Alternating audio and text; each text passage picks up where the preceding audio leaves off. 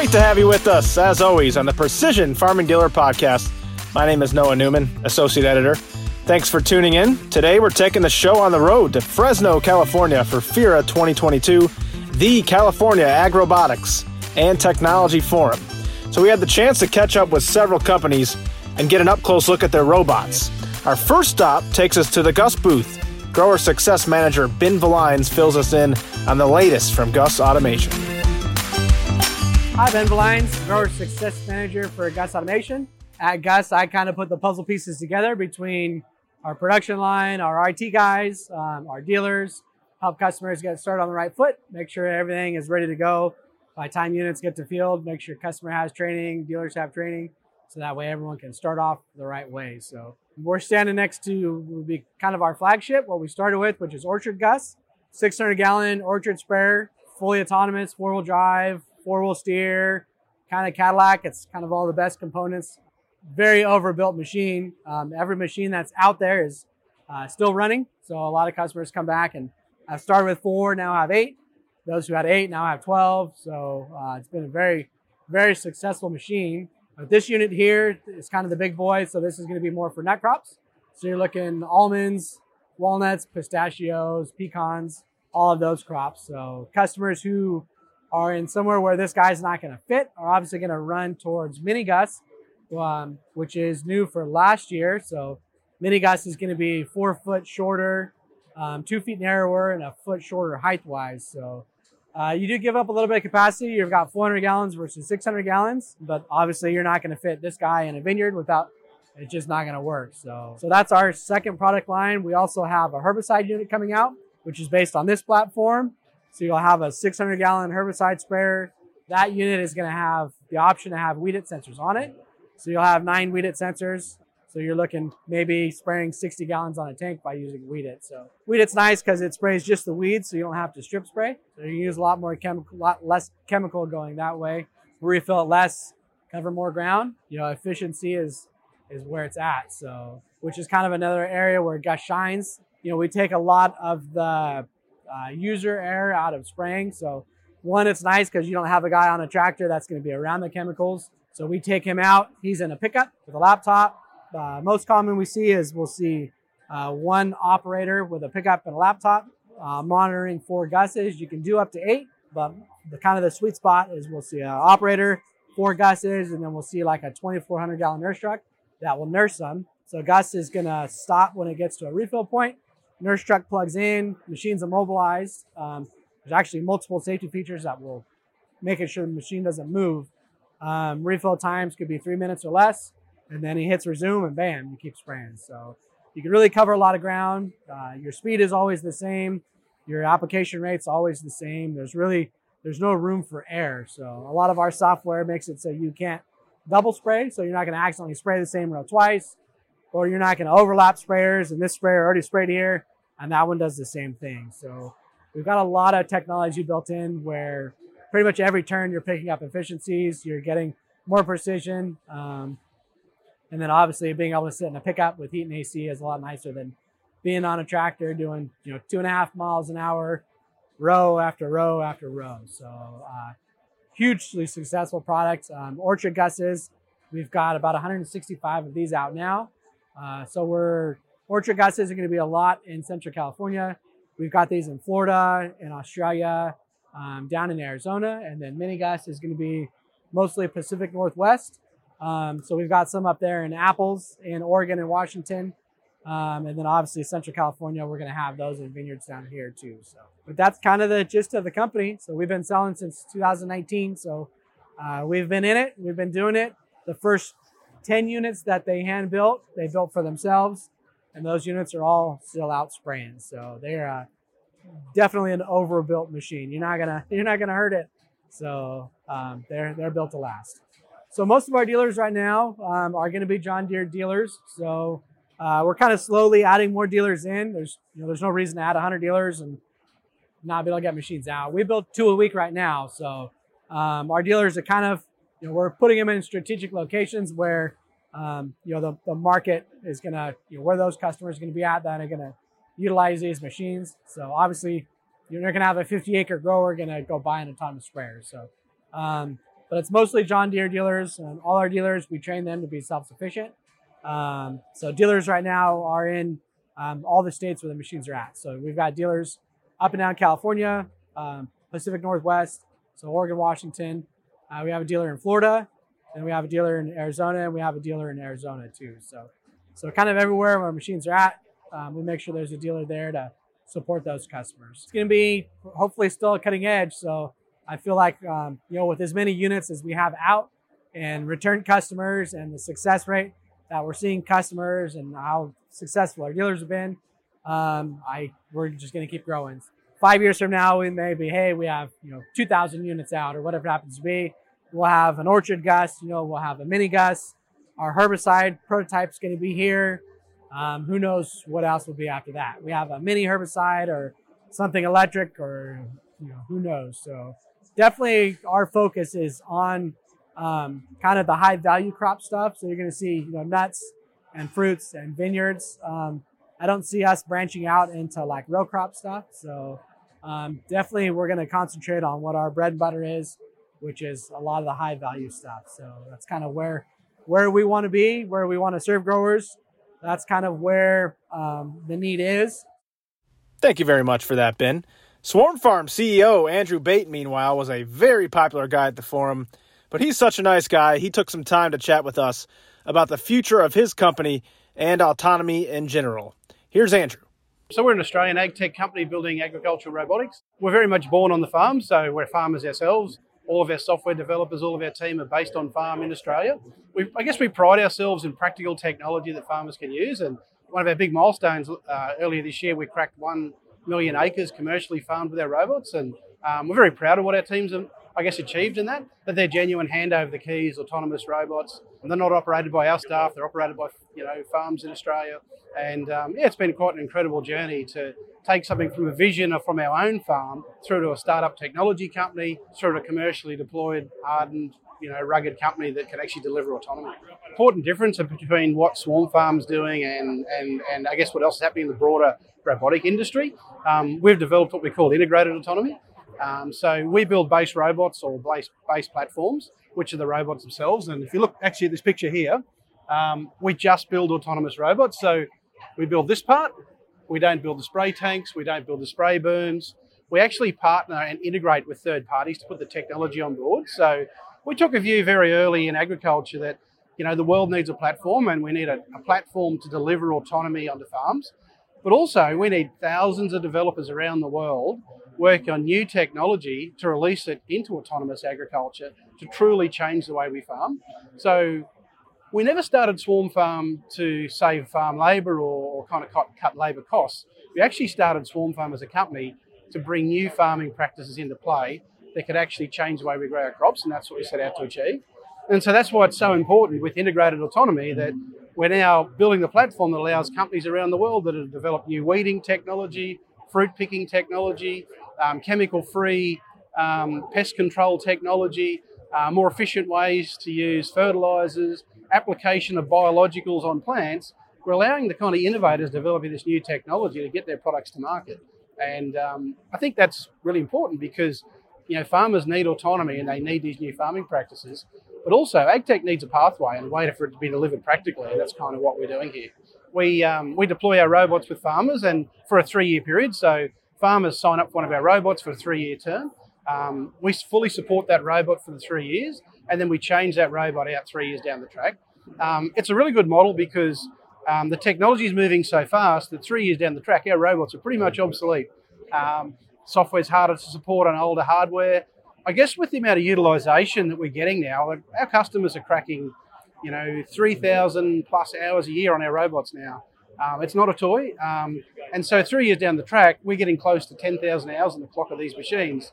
Now, you know, if you look out there, most people buying new tractors and farming machinery who buy them new don't own them for 10,000 hours. They've traded them in before then um, because of reliability. Well, it's the same in autonomy. No one wants an unreliable autonomous vehicle.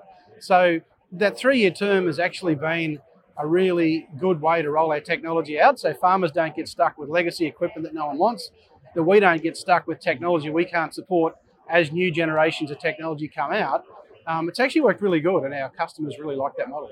It's interesting in Australia, so you know we're starting to see broad scale adoption of autonomy in Australia. So it's not hard to drive around areas of Queensland and New South Wales now and see our robots running autonomously in paddocks, and it's it's sort of the norm in some towns where um, the adoption's been really high. And um, as we're starting to scale out now and grow the company, um, there's more and more robots um, pouring into these farming areas in Australia. So it's been a really exciting journey here in Australia. I think um, I think also you know in terms of the broader industry and ag tech, we've probably focused a lot on single point solutions. Um, so you know trying to solve um, you know one particular problem. You know how do I kill weeds with steam, or how do I you know interrow cultivate between weeds, or how do I pick a tomato? Um, these are really hard problems to solve and, and, and take a lot of work. And you're seeing a lot of venture capital burn up into these um, solving these problems, and they are really important problems to solve. It's just that they're hard and take some time to get there. So um, what we're seeing now is adoption of technology that's got an ROI now, um, which is exciting, and we're seeing that pattern flow out now with the robots we've got out there.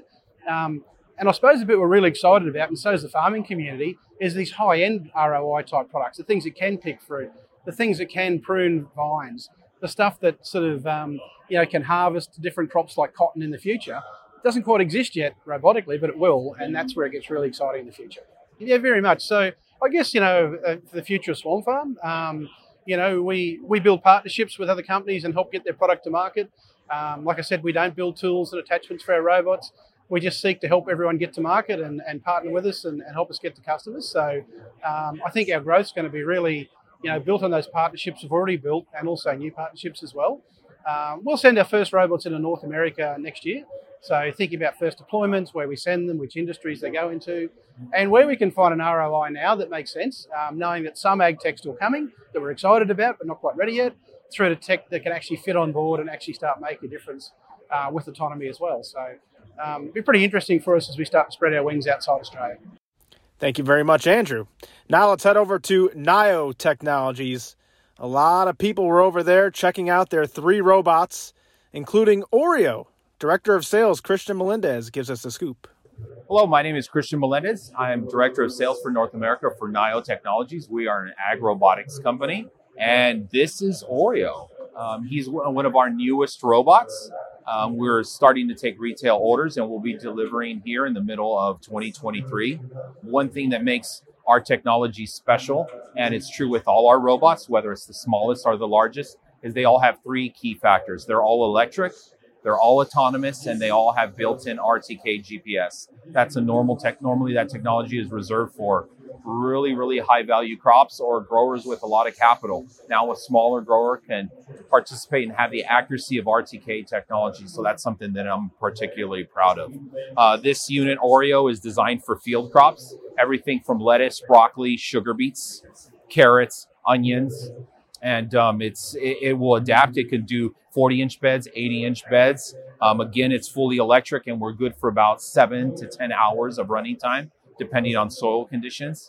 And charging time is about eight hours. You can flop the batteries out in about half an hour, so you can keep it running on a long summer day. Uh, being that it's fully electric, there's an electric motor at each of the axles, so it has four wheel drive and four wheel steering. Uh, less moving parts in a, an electric engine, so there's less weight, less soil compaction, um, and that's something that the growers are very, very keen on.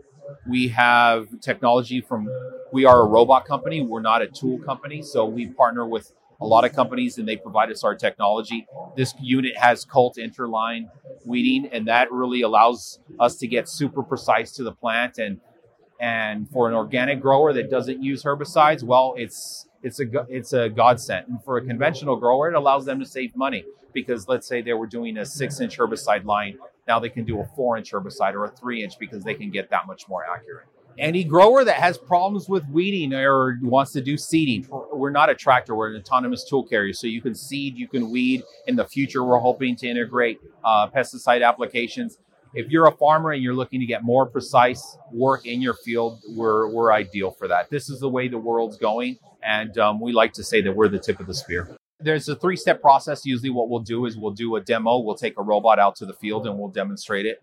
Uh, next step is they'll pay us on a per acre basis and we'll do it. And then, usually, after a half a year or a year, the grower will just end up buying a unit. Now, we do have a lot of customers that don't want to deal with the technology. So they'll just pay us, and they've been customers are two, three years, and we go weed for them on a weekly or monthly basis. And we do it that way. So we, we definitely adjust to the grower. Where you have one operator controlling multiple units, and kind of like when you go into Best Buy, you have the guy in front of all the computer screens. So you'll have an operator in the field with an iPad and he's viewing cameras in real time on the robots and he can monitor four to six units at one time.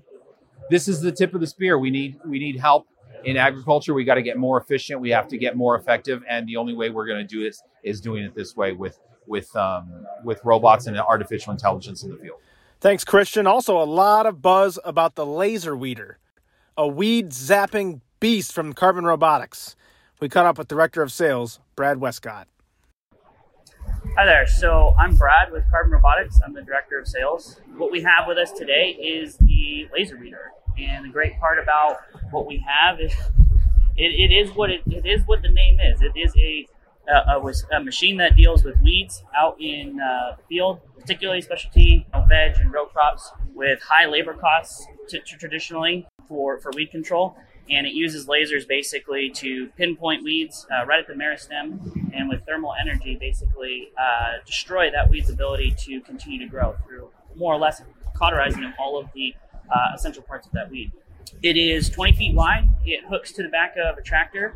You don't need a super big tractor in terms of horsepower to pull it because it is supporting its own weight when it's uh, not uh, being lifted by the three point hitch. But believe it or not, you need a pretty decent sized tractor with a medium frame, about 150 horsepower, to get it lifted for road turnaround. So, like a six series is, is typically what you'd see kind of on the other side hooked up.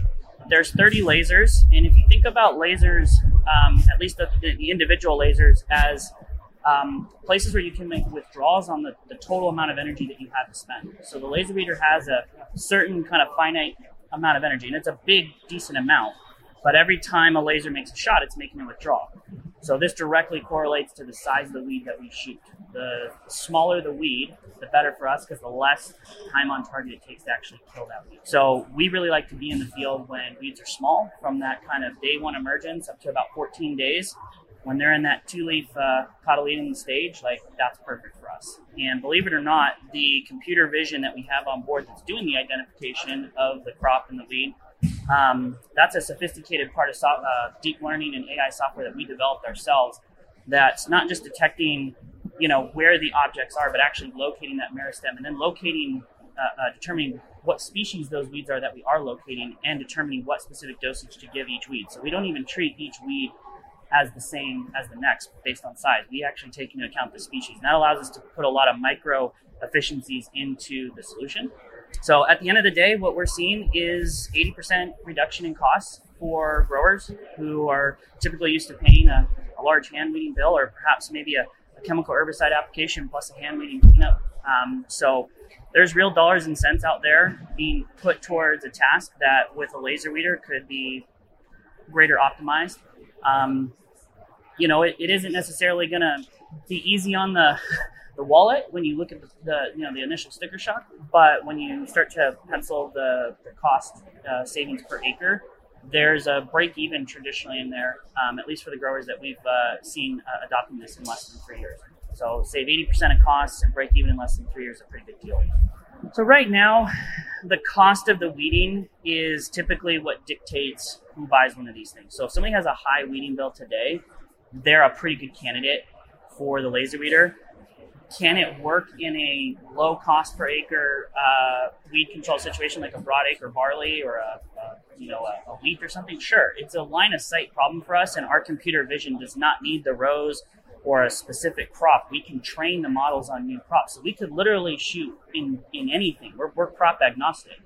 It's just can the grower justify the upfront cost of the laser weeder for that task? For right now, we're seeing high adoption in specialty crops uh, high, you know, adoption from organic growers and things like your leafy greens, your spinaches, your arugulas, baby leeks, uh, carrots, um, right now we probably have about 25 to 30 crops that are currently being um, laser weeded by our existing customer base, and that number will continue to grow. Continue to see ourselves expanding into different geographical regions, and then hopefully internationally we'll encounter some new things too. So, so we're selling direct, and so you can come basically to me, and you can have a conversation. And what we'll do is we'll really kind of break down what you're currently doing for weed control and look at the you know kind of fit for our solution.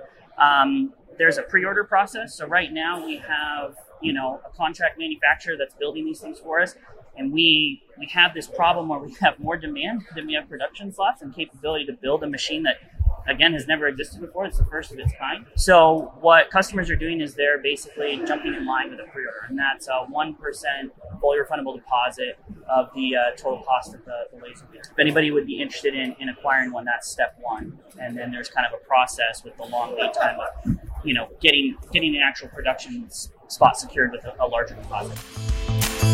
Thanks, Brad. That's going to wrap things up for this edition of the Precision Farming Dealer podcast from FIRA 2022 in Fresno, California.